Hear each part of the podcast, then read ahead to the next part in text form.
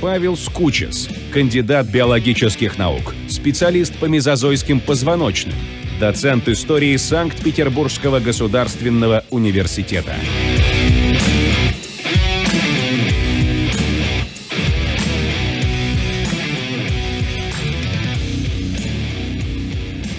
Добрый день. Добрый день, Павел. Один читатель мне написал, что динозавры, если бы они были такими огромными, не смогли бы спариваться. Что вы про это думаете? Ну, вы знаете, для того, чтобы ответить вот так вот стопроцентно на этот вопрос и под- подтвердить, что динозавры действительно спаривались, надо найти два скелета спаривающихся динозавров. Пока таких находок не было. Но с другой стороны, все рептилии, которые откладывают яйца, а динозавры откладывали яйца, это яйцо динозавра, они имеют внутреннее оплодотворение и процесс спаривания. На днях мне попалась маленькая заметка, замечательная, это такая камасутра для гигантских динозавров. Там были модели, как гигантские динозавры могли делать это. Они могли делать это, при этом головы, длинные шеи они разводили в разные стороны, хвосты в бок. То есть для любви на самом деле преград нету. Действительно, э, динозавры являются самым необычным объектом пале- палеонтологии, и динозавры привлекают массу внимания. Вот это вот внимание порождает в итоге множество мифов и домыслов. Причем многие мифы и домыслы порождают сами ученые, которые занимаются динозаврами. Но этому есть определенные причины. Основной причиной появления мифов и домыслов в научной среде является неполнота палеонтологической летописи. И в целом неполнота. Что такое неполнота палеонтологической летописи? Не все ископаемые формы попадают в горные породы. То, что мы знаем о древних созданиях, это небольшой лишь процент. Вторая проблема – это неполнота палеонтологического материала. Даже если мы находим там, кости динозавров, скелет динозавров, это еще не целый динозавр. Мы вынуждены реконструировать мягкие ткани, органы, и вот это как раз поле для появления домыслов, мифов и палеонтологических ошибок. Как справляются палеонтологи с этими проблемами, с этой неполнотой? Первый – это очень простой подход, он достаточно древний, им пользовался еще Чарльз Дарвин. Это подход называется метод актуализма. Смысл его примерно следующим, что процессы, которые работают и существуют сейчас, работали и в прошлом. Если я брошу яблоко сейчас на сцену, оно упадет. Если я окажусь в юрском периоде, брошу яблоко, оно тоже упадет. Второй подход имеет более сложное название, это филогенетический брекетинг. Смысл его следующим. Ну, по-другому можно сказать филогенетические скобки или скобки родства. Для того, чтобы узнать какую-то древнюю биологическую особенность ископаемых форм, нужно обратить внимание на их ближайших родственников. Если мы говорим про динозавров, ближайшими родственниками являются, даже потомками, да, мы об этом чуть попозже поговорим, птицы, и ближайшими не динозаврами родственниками в современной фауне крокодилы. Если какая-то особенность есть и у крокодилов, и птиц, с большой вероятностью она была и у динозавров. Таким образом, мы берем динозавров в скобки. Например, мы знаем, что крокодилы откладывают яйца, птицы откладывают яйца, динозавры тоже откладывают яйца. И мы нашли этому, естественно, подтверждение. Ну и первый миф, о котором хотелось бы чуть-чуть поговорить, это динозавры были везде. На суше, в море и в воздухе. Все, что жило в древности, все рептилии — это динозавры. На самом деле этот миф постоянно подогревается в масс-медиа. Вы можете найти такие вот замечательные афиши. Морские динозавры в 3D. Или на марках многих стран написано «летающие динозавры», и на них изображены летающие ящеры. Эта группа называется птерозавры. Давайте с этим потихонечку разбираться. Динозавры — это очень четко очерченная группа рептилий. Очень яркой особенностью динозавров являются стройные ноги, которые находятся под телом. То есть, в принципе, палеонтолог может своей девушке сделать комплимент. У тебя ноги как у тиранозавра. Это нормально. Правда, если она в ответ скажет, у тебя руки как у тиранозавра, это уже хуже гораздо. Динозавры появились в мезозойскую эру, в триасовом периоде, это примерно 230-240 миллионов лет назад. Поэтому сразу же все, что было до этого времени, до триасового периода, те рептилии, которые существовали, это не динозавры. Перед вами дерево родства, филогенетическое дерево. Давайте попробуем всех наших товарищей обнаружить. Динозавры в зеленом. Птерозавры, летающие ящеры, оказываются самой близкородственной группой для динозавров, но это не динозавры. А если мы будем искать на этом дереве морских рептилий мезозоя, которые жили в океанах, то они оказываются совсем далекими родственниками динозавров, но не самими динозаврами. Получается, что птерозавры, летающие ящеры, которые появились вместе с динозаврами, первыми освоили летающий полет. Они использовали перепонки, натянутые на длинный палец. Это не динозавры. Рептилии, которые освоили океан, ихтиозавры, плезиозавры, мозазавры, это тоже не динозавры. На самом деле, не каждый завр – это динозавр. Вот для того, чтобы так потренировать себя, представьте, напрягите воображение, представьте себе страшного товарища под названием ксенозавр грандис, большой ксенозавр. Вот давайте вот напрягите, как он выглядел. Или выглядит это маленькая ящерица, которая живет в Мексике.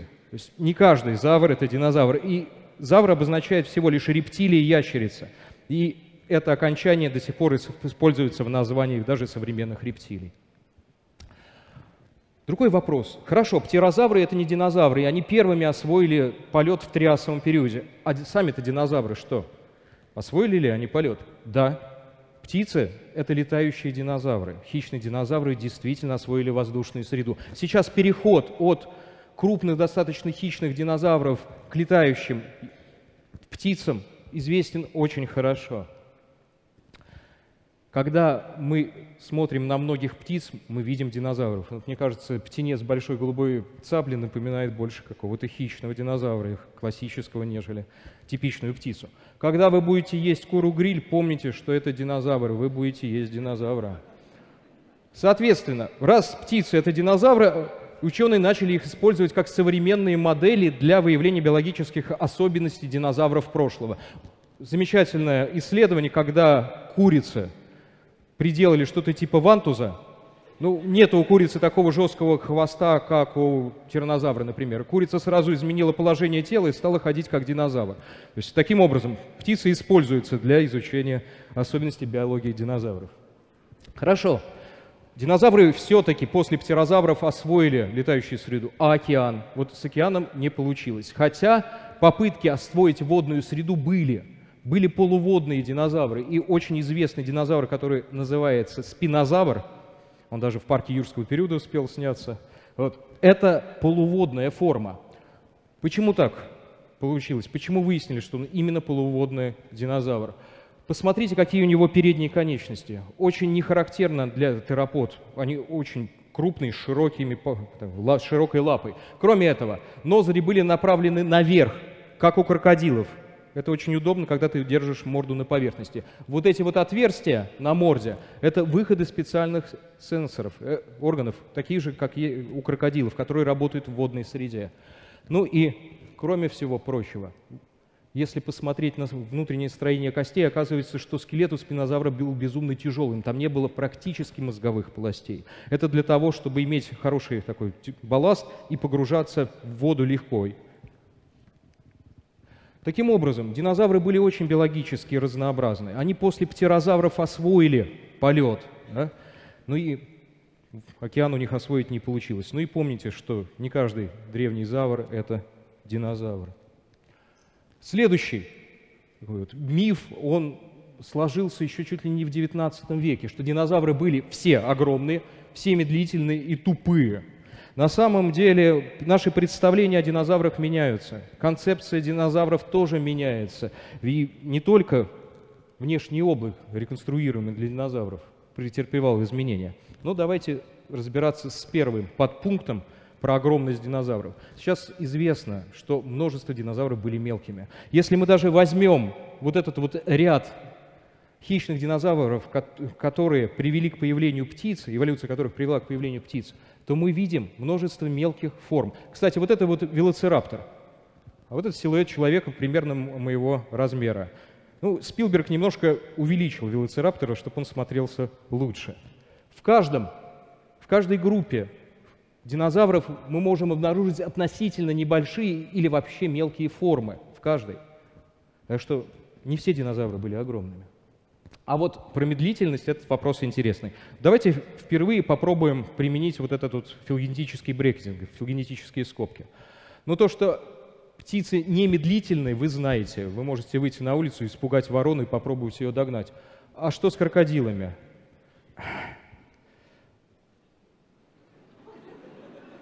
Это голоб крокодила, вы от него не убежите. То есть, крокодил... То есть получается, что динозавры, конечно же, вряд ли были медленными. Но тем не менее, хорошо, маленький динозавр мог бежать быстро, среднего размера динозавр мог бежать быстро, но огромные гиганты по 30 метров, были они медлительными или нет? Были даже такие вот реплики, высказывания, мысли, что если начать отгрызать хвост гигантскому динозавру-завроподу, только через несколько минут до него дойдет, что ему что-то съели. Отчасти такой миф был э, рожден недавно, в результате этого исследования, в котором, кстати, ничего не было сказано о динозаврах. Исследовали жирафа. У жирафа выявили вероятное замедление в проведении нервного импульса. То есть, если вы тыкнете чем-то в ногу жирафу, пока импульс дойдет до спинного мозга, потом пойдет в голову через длинную шею, потом вернется обратно, и только потом он вас брыкнет. Задержка — это 100 миллисекунд, вот рассчитываем для жирафа. 100 миллисекунд — это очень немного на самом-то деле, одна десятая секунда. Если раздуть это до размеров завропода, ну, все равно получается меньше, чем одна секунда. Но, тем не менее, как, возможно, справлялись гигантские динозавры завропода? И вообще, правомочно ли сравнение с млекопитающими? На самом деле с млекопитающими мозг рептилий, птиц сравнивать нельзя. Недавно было показано, что количество нейронов клеток головного мозга в, в голове, в мозгу у попугая и у человека оно одинаковое. Просто у птиц более компактно. Ну и динозавров, наверное, было более компактно. У жирафов, похоже, есть компенсаторные механизмы. Вот эта вот задержка, он справляется следующим образом. У него хорошее зрение, и мозг сразу же заранее достраивает картинку, куда поставить ногу. То есть они предугадывают свои действия. Скорее всего, нечто похожее было и у гигантских заворопод. Так, своеобразный компенсаторный механизм. Ну и кроме этого, давайте поговорим про тупость. Птицы, вот их нельзя назвать тупыми. Вороны, например, это интеллектуалы. А крокодилы, можно их назвать тупыми? На самом деле, конечно, нет. Недавно были совершенно фантастические исследования. Вот это вот не просто так. Это крокодил в Северной Америке положил себе на морду палочки. Не для того, чтобы его никто не нашел, а наоборот, чтобы были найдены эти палочки. Это происходит в сезон размножения цапель. Для цапель палочки – это ресурс для постройки гнезд. Цапля летит, видит палочки, ну и все это последнее, что видит эта цапля. Потому что крокодилы вот эти палочки используют как приманку только в сезон размножения цапель. Это потрясающе. Да? То есть нельзя назвать динозавров тупыми, если мы применяем филогенетический брекетинг. Но исторически вот этот миф поддерживается от самых первых исследований динозавров и идея, что динозавры были идиотами, в том числе родилась из-за этого динозаврика, замечательного стегозавра. Очень известный динозавр с хвостом, с шипами, с пластинами на спине. Выяснилось, что головной мозг у него был небольшой. Но мы теперь знаем, что просто нейронов может быть много, столько же, сколько у современных там млекопитающих, просто они упакованы лучше. А в районе крестца, то есть вот здесь, было расширение спинного мозга конечно, было, появилось много шуток, что он не головой думал, да, а вовсе другим. Что же это такое? Связано ли это вообще как-то с интеллектуальными способностями? Здесь на самом деле две идеи. У птиц нашли такое же расширение у многих, но это всего лишь запас специфического э, полисахарида, гликогена. Это запасающая функция. Кроме этого, вторая идея. И даже если мы посмотрим на центральную нервную систему человека, в районе отхождения нервов, которые управляют конечностями, наблюдается небольшое расширение. То есть не исключено, что крестцовое расширение стегозавра – это необходимая адаптация для того, чтобы управлять своим хвостом с шипами. А это грозное оружие. В любом случае, Динозавры были очень разнообразные и по своим размерам. Явно, что они были разнообразны и по своим интеллектуальным способностям. Явно, что были компенсаторные механизмы гигантских размеров. И динозавры действительно сталкивались со множеством проблем, но они их успешно преодолевали. Но и потом вот представить себе, да, мезозой, бегают хищные динозавры, агрессивные, быстрые. И тут выходит бронтозавр, ему начинают есть хвост, а он не реагирует. Ну, таких бы сожрали бы мгновенно. Да? Еще один такой, даже не миф, а идея, которая возникла недавно, после нахождения динозавров с отпечатками перьев. Своеобразное горе от ума. Звучит эта идея следующим образом. Все ли динозавры были с перьями теплокровными? Непонятно. Вот сейчас уже многие действительно реконструируют всех динозавров покрытыми перьями и теплыми. Давайте разбираться. Сначала про перья. Перьеподобные образования были найдены недавно у родственников динозавров и птерозавров. Естественно, у птиц есть перья. У некоторых динозавров были обнаружены отпечатки перьев. Какой мы делаем первый вывод? Что в филогенетический брекинг у всех должны быть перья. Но ситуация оказывается немножко сложнее. К примеру, эволюционная линия тиранозавров – от самых примитивных к наиболее продвинутым. Перед вами самый примитивный представитель этой эволюционной линии. Он был небольшого размера, вот такой вот, такой вот покрытый волосоподобными перьями, то есть он был маленький, злобный и пушистый. После этого, после обнаружения этого динозавра, стали реконструировать и крупных тиранозавров тоже злобными и пушистыми. Да? Но буквально два года назад были обнаружены отпечатки кожи тиранозавров. Вот так они выглядят. Это нормальная рептилийная чешуя. Поэтому Спилберг был прав. Вот такая реконструкция тиранозавра, она ближе к действительности. Получается, что распределение этого признака наличия переподобных структур внутри динозавров было очень неоднозначно.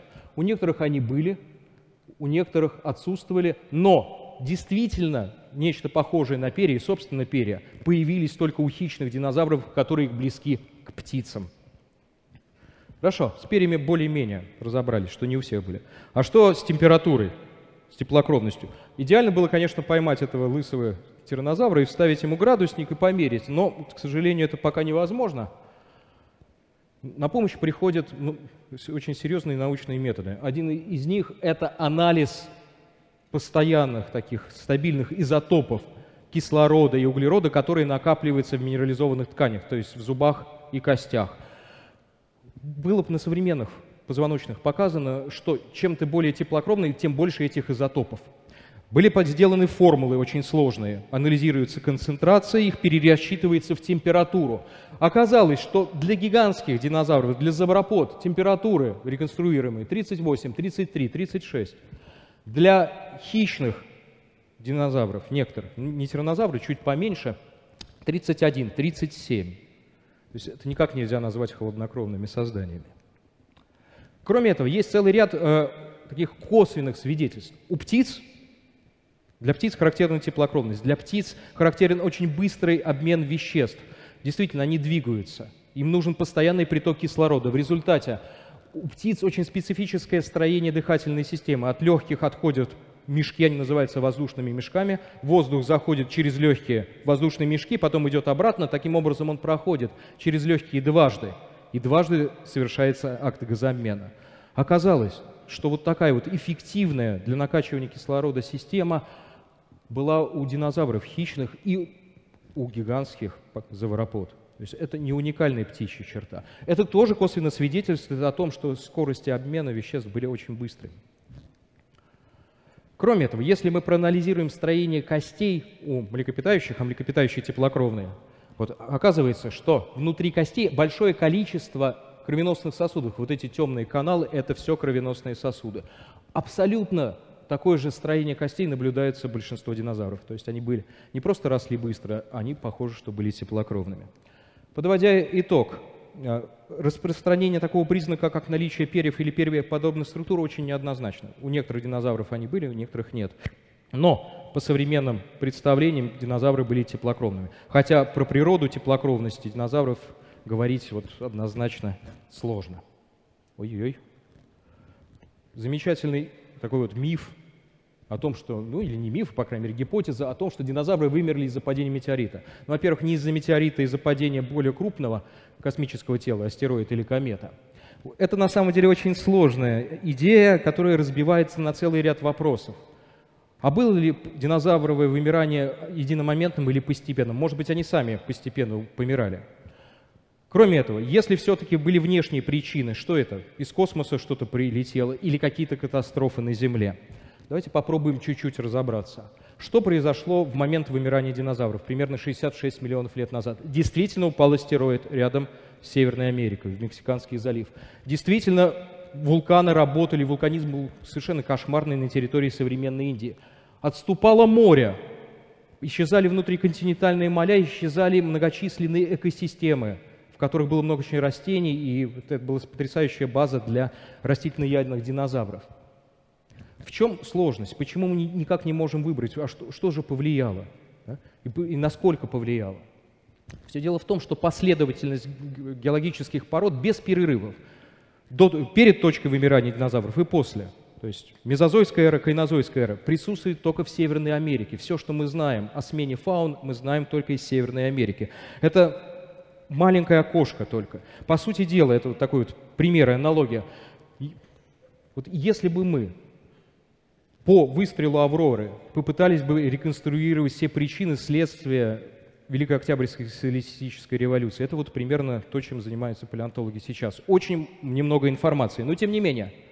Последовательность фаун в Северной Америке. Динозавры, динозавры, динозавры. Конец мезозойской эры, млекопитающие. Резко, на первый взгляд. Но может все-таки падение было разнообразие динозавров? В одной из последних работ было показано, что нет – в Северной Америке динозавровое разнообразие не падало. Вправо – это увеличение разнообразия, влево тренд – это уменьшение. Мы видим, что количество хищных динозавров, разнообразие даже увеличивалось. Все разнообразие Северной Америки испытывало некоторые колебания, но падения не было. Так что динозавры не вымирали перед концом мезозойской эры постепенно. Хотя некоторые группы, такие растительноядные формы, как утконосые динозавры, рогатые динозавры испытывали небольшое падение численности, но оно не было критичным. Похоже, динозаврам просто не повезло. Да? Вот это единомоментное вымирание последней капли, последней вот неудачной карты было падение метеорита.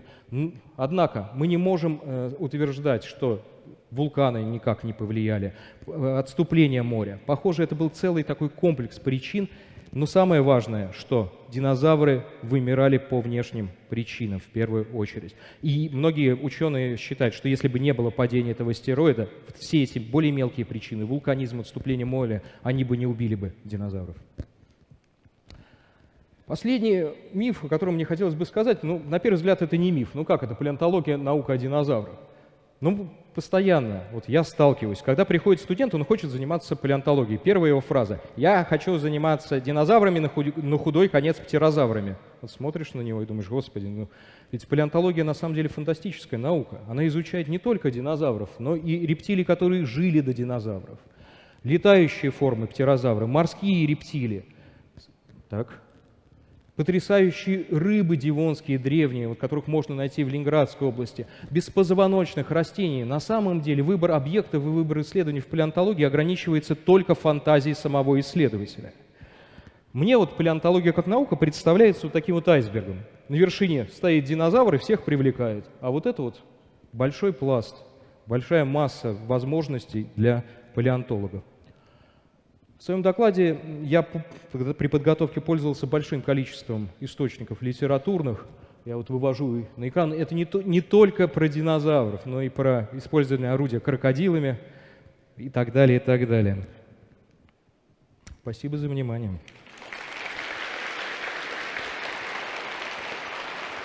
Спасибо, Павел. Сейчас вопрос от нашего эксперта, и задать его вам хочет Дмитрий Соболев, известный также как упоротый палеонтолог.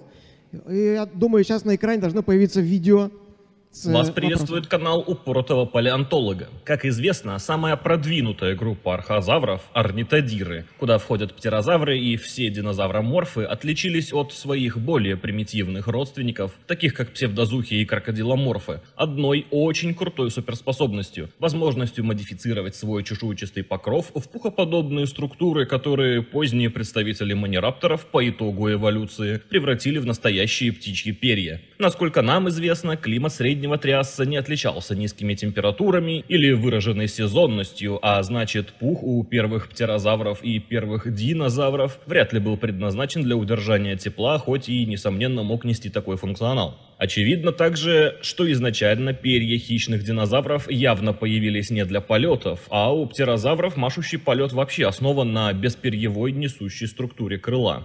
Ну а раз птерозаврам и динозаврам было не холодно, а перья для полета сгодились только через десятки миллионов лет после их появления, то зачем вообще нужно было создавать такие штуковины без видимой причины? Это практически лекция была, мне кажется. Мини-лекция. На, самом деле э, тут э, ответить можно достаточно просто – перья и переподобные структуры выполняют очень много функций параллельно. А, действительно, у птерозавров обнаружены переподобные структуры. Для чего они могут служить? Если мы возьмем птицу и будем разглядывать, оказывается, что птичьи перья нужны не только для полета. Да? Вот на крыльях для полета, тело покрыто перьями, э, кроющими, для создания, придания лучших аэродинамических свойств. Действительно, часть перьев превращается в пуховые, это для теплоизоляции. Могут перья торчать во все стороны, это своеобразный аналог усов у млекопитающих, вибрис. У птерозавров нашли практически все варианты вот этих перьеподобных структур, кроме самого пера. В чем причина, мне кажется, почему нормальные классические перья для полета появились у динозавров хищных, да, а у птерозавров нет? Птерозавры изначально летали – а динозавры, ну вот появилась группа птерозавров, полетели. Вот. И у них основа для полета это кожистая большая перепонка. И они ее просто покрыли этими переподобными образованиями, волосы, ну, похоже даже на волосы подобными образованиями, скорее всего для придания лучшей аэродинамики и все равно для теплоизоляции. Динозавры эволюционировали, эволюционировали в хищные динозавры, начали быстро бегать. У них появились что-то похожее на настоящие перья для того, чтобы балансировать. А птерозавры не бегали. Дальше. Динозавры хищные полетели, но использовали для этого совершенно другой механизм, не перепонку. У них появились нормальные перья. Поэтому нормальные птичьи перья по определению не могли появиться у птерозавров. У них был другой механизм полета. Что касается э, температуры, что не надо идеализировать мезозой, не надо идеализировать триас если мы в тропике, это не значит постоянно идеальная температура. Если мы посмотрим на тропических млекопитающих, которые теплокровные, они не все лысые, я бы сказал наоборот. Кроме этого, возьмем аналог птерозавров, да, вот, не родственников, а аналог, летучих мышей. У них покрыто тело, опять же, волосами. Да? И на перепонках тоже могут встречаться отдельные волосы. Я думаю, что у птерозавра была большая проблема. У них эм, вот эта перепонка очень быстро теряла тепло. Нужно было ее все равно защищать. Вот поэтому э, вот эволюционные истории у птерозавров и динозавров разные. Потенциал был изначально один, но они использовали его немножко по-разному. Как-то, наверное, так. Вопрос, присланный нашим делегатам. Возможно ли возрождение динозавров и что должно для этого произойти? Ну, я не акцентировал, не акцентировал внимание, что на самом деле э, когда мы говорим, возможно ли возрождение динозавров или динозавры вымерли, мы имеем в виду всех, кроме птиц. Это так называемые не птичьи динозавры. Ну, еще бы несколько лет назад я бы сказал, что невозможно, и все, давайте, ничего не сохраняется. Но сейчас э, проводятся все более и более массовые исследования по молекулярной биологии динозавров. Что сохраняется, оказалось? Если взять и растворить кость в кислоте, остаются белки, структурные белки, коллаген. Это был шок для всех. Белки сохраняются. Но от белков до ДНК большой путь. По белкам невозможно кого-то возродить. 99,9 в периоде процентов то, что динозавров не птичьих возродить нельзя. Но если уж нашли белки, может быть, будет когда-нибудь находка в определенном местонахождении, да, где что-то сохранилось. Но давайте сначала хотя бы возродим мамонта, тогда поговорим про динозавров. Неандертальцы. Что? Неандертальцы. Ой, ну, Очень хорошо. Так, друзья, сейчас микрофон уходит в зал. А, так, давайте, пожалуйста, вот в этом секторе. Он рука. Да, пожалуйста. Да, все правильно. Здравствуйте. Слышно? Да. Здравствуйте, меня зовут Екатерина. И у меня вопрос такой. Вот есть такое мнение, что э, ученые-палеонтологи не знают цвет динозавров, э, потому что ну, не находят. Клетки кожи не сохраняются как будто бы. Вот это правда или нет? извините, пожалуйста, что дина- э, палеонтологи не знают своих динозавров? Цвет, цвет динозавров. Вот они такие красивые рисуются, цветные. Знаете, э, э, для большинства, конечно, не знают, но есть уникальные находки, где сохраняются перья. Почему мы знаем, что динозавры многие имели перья? В этих э, перьях сохраняются пигменты. По крайней мере, характер окраски можно узнать. Недавно обнаружили в яйцах некоторых динозавров пигменты, опять же, окаменевшие, которые соответствуют пигментам современных птиц. И выяснили, что цвет яиц у этих динозавров был синий. То есть редко бывает. Но если вы находите скелет тиранозавра, вот просто скелет, ну, он мог быть любой раскраски. То есть, это- то есть это правда, да? Как их рисуют, такие они и есть, да? Не для всех. Для А тех, вы- которых известны находки пигментов, да. А тиранозавра раскрасьте как хотите. Вот. Спасибо. Пожалуйста, слева сзади. Вон руки. Да. Смелее. Смелее. Представляйтесь, пожалуйста. Добрый день, э, Светлана Минск. Э, Павел, у меня вот такой вопрос. Я слышала, что был найден в январе фрагмент э, хвоста динозавра. Это правда? Это правда, и там обнаружили еще переподобные структуры. А скажите, а какую вообще в целом можно информацию извлечь из этой находки? Спасибо. Можно, э, э, спасибо, Э, можно, опять же, э, реконструировать, как перья сидели на хвосте. Все. Никаких э, белков, э, тем более ДНК, там не сохранилось. Спилберг много чего напридумывал. Вот, ну, пожалуй, все. Но динозавры, они настолько всех привлекают, что когда на- находят кусок динозавра в янтаре, все радуются.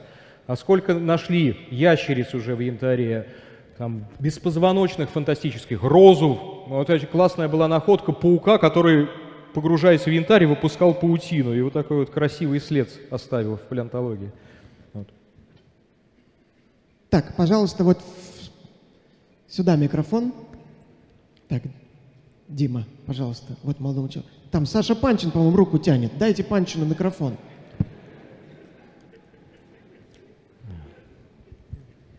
А есть ли какие-то заметные, ну, есть ли какие-то исследования про то, э, насколько падение метеорита, ну и, после- ну и последующая гибель динозавров сыграла роль в эволюции млекопитающих? Грубо говоря, если бы динозавры не вымерли, а, то были бы мы.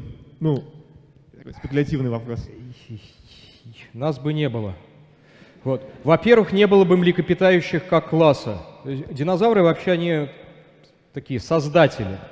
Во-первых, когда они появились, наша предковая группа, зверообразные рептилии, они были достаточно крупными, но тут появляется новый тип хищников, быстрые динозавры. И они оказываются перед проблемой либо грустно умереть, либо стать маленькими, ночными и уйти из-под гнета хищников. Так появились млекопитающие. Далее, появляются птицы начинают исчезать птерозавры. То есть динозавры создали млекопитающих, уничтожили птерозавров. Потом происходит вымирание не птичьих динозавров, и после этого фантастический цикл радиации, новый цикл радиации млекопитающих начинают увеличиваться в размерах. Вот э, крупных млекопитающих, действительно крупных, в мезозое не было. Максимум это фокстерьер. Динозавры не давали развиваться млекопитающим за пределы каких-то размеров. Но поначалу, после самого вот вымирания, млекопитающие чуть-чуть растерялись. Как несколько миллионов лет они продолжали быть маленькими. Динозавры вымерли, млекопитающие маленькими.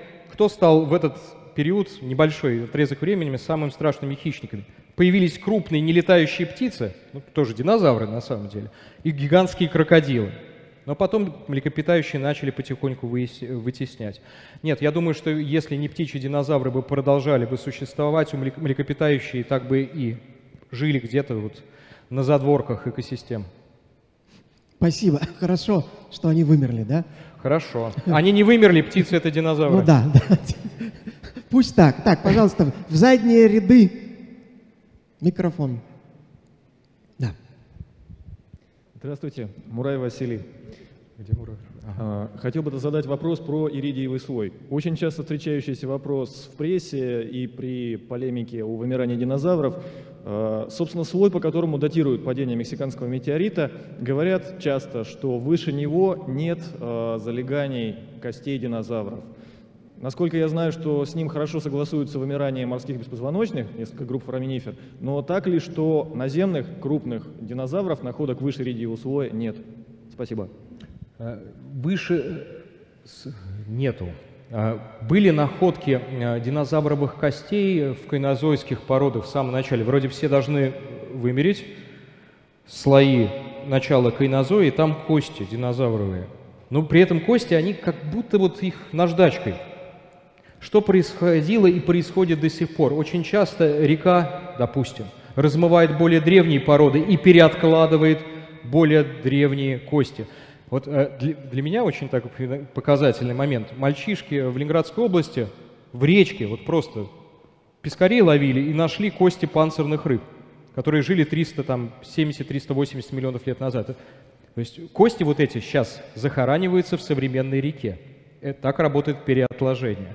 Моя коллега из Екатеринбурга, она изучает мезозойских акул, а местонахождение среднекайнозойское – она сформировалась в середине кайнозоя. Там все переработано было, древние зубы перезахоронились, и теперь их можно изучать. Достоверных находок не птичьих динозавров в кайнозойских породах после точки вымирания нету. Так, пожалуйста. Вот. Да. Здравствуйте, Григорий. А болели ли динозавры раком? Спасибо. Болели э, по-разному. Вот. В том числе э, и действительно были находки э, костей патологичных, где симптоматика очень похожа на то, что мы наблюдаем сегодня у раковых больных. То есть это такое неконтролируемое разрастание костной ткани. Есть замечательное направление, которое развивается называется палеопатология. Изучают и людей древних, и изучают и динозавров. Но ну, чаще всего встречаются все-таки не с э, раковыми проявлениями, а с заживающими травмами. Сломал ногу, нога заросла. Но, тем не менее, такие данные есть, что они раком болели. Так, пожалуйста, в задних рядах слева. Да. Вот рука, вижу. Здравствуйте, Павел, спасибо за лекцию. А, у меня такой вопрос. А, в мезозое архозавры уже покоряли моря в виде э, крокодиломорфов. А почему у динозавров не получилось? Столько времени было. Спасибо. Динозавры изначально эволюционировали как подвижные наземные хищники. Вот. А Крокодиломорфы тоже на самом деле были изначально наземными. Почему получилось у крокодилов, не получилось у динозавров, я, наверное, так сходу не отвечу. А? Наверное, что когда динозавры начали дозревать, для того, чтобы, а давайте водные все-таки экосистемы начнем завоевывать, водные экосистемы были уже заняты. На самом деле крокодилы морские, это латазухи, это в основном юрский период, начала мелового. Потом они вымирают. Тут же на их место, их место занимают крупные вороноидные ящерицы мозазавры. Конкуренция, начиная с триасового периода в морях, была фантастическая. Почему динозавры туда не влезли, ну вот я вот так сказать не могу. Так, пожалуйста, вопрос в первые ряды, и он, наверное, будет последним. Вот я вижу девушку. Девушку. Ну, не совсем первая, я имею в виду в широком смысле первая. Да, но в четвертом ряду, по-моему. Да, Встать, да? да? да, обязательно. А, Евгения, а, вопрос такой. Я смотрела чью-то лекцию, ну, тоже на ученого, возможно, кстати, Дробышевского, или ну, это, про, тоже там было про динозавров и про разум, возникновение. А Вот, э, в принципе, я тоже считаю, что и курицы там или там вороны, они все довольно умные. И мог бы появиться разум у динозавров. Вот просто говорят, э, одна из э, причин, почему этого не может быть, у них эм, проблемы с эм, как, э, если будет большая голова, то он просто завалится. Но почему нельзя просто, например, хвост сделать побольше и развивать э, голову? Ну, Вот так. Мог, мог бы у не- могли бы они стать разумными? Еще раз. Могли Сформулируйте. бы они стать разумными, если бы... э, э, ну, короче, Разумными. динозаврами, да. Плохо слышно. Понятно? Могли бы они стать разумными, если бы что?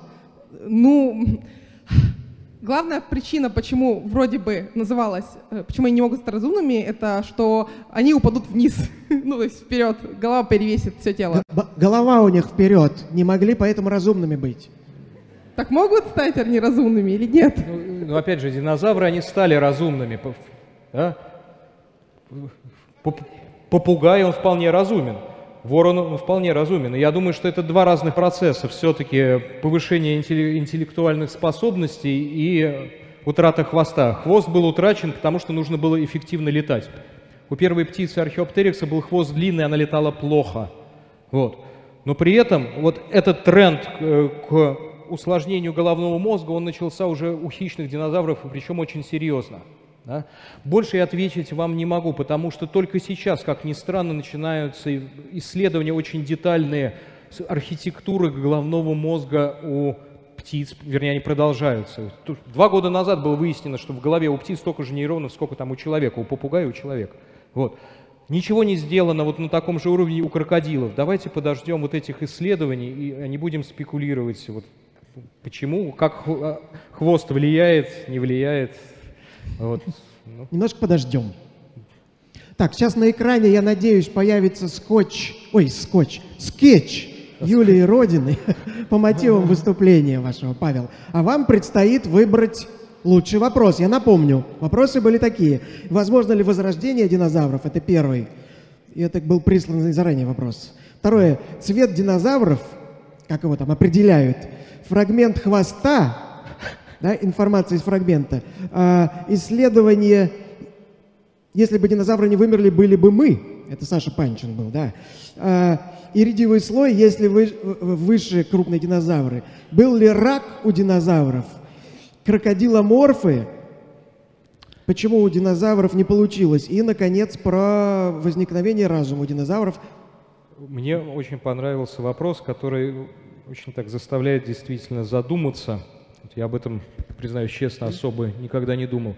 Почему динозавры все-таки не покорили океан? Так, почему динозавры не покорили оке... Не покорили? Не покорили океан, нет. Не покорили океан. Нет. Так, и че... значит, Крокодиломорфы покорили, а динозавры Значит, нет. автор вопроса про коди- крокодиломорфов получает книгу «Динозавры. 150 миллионов лет господства на Земле». А, Вам, Павел, наши подарки.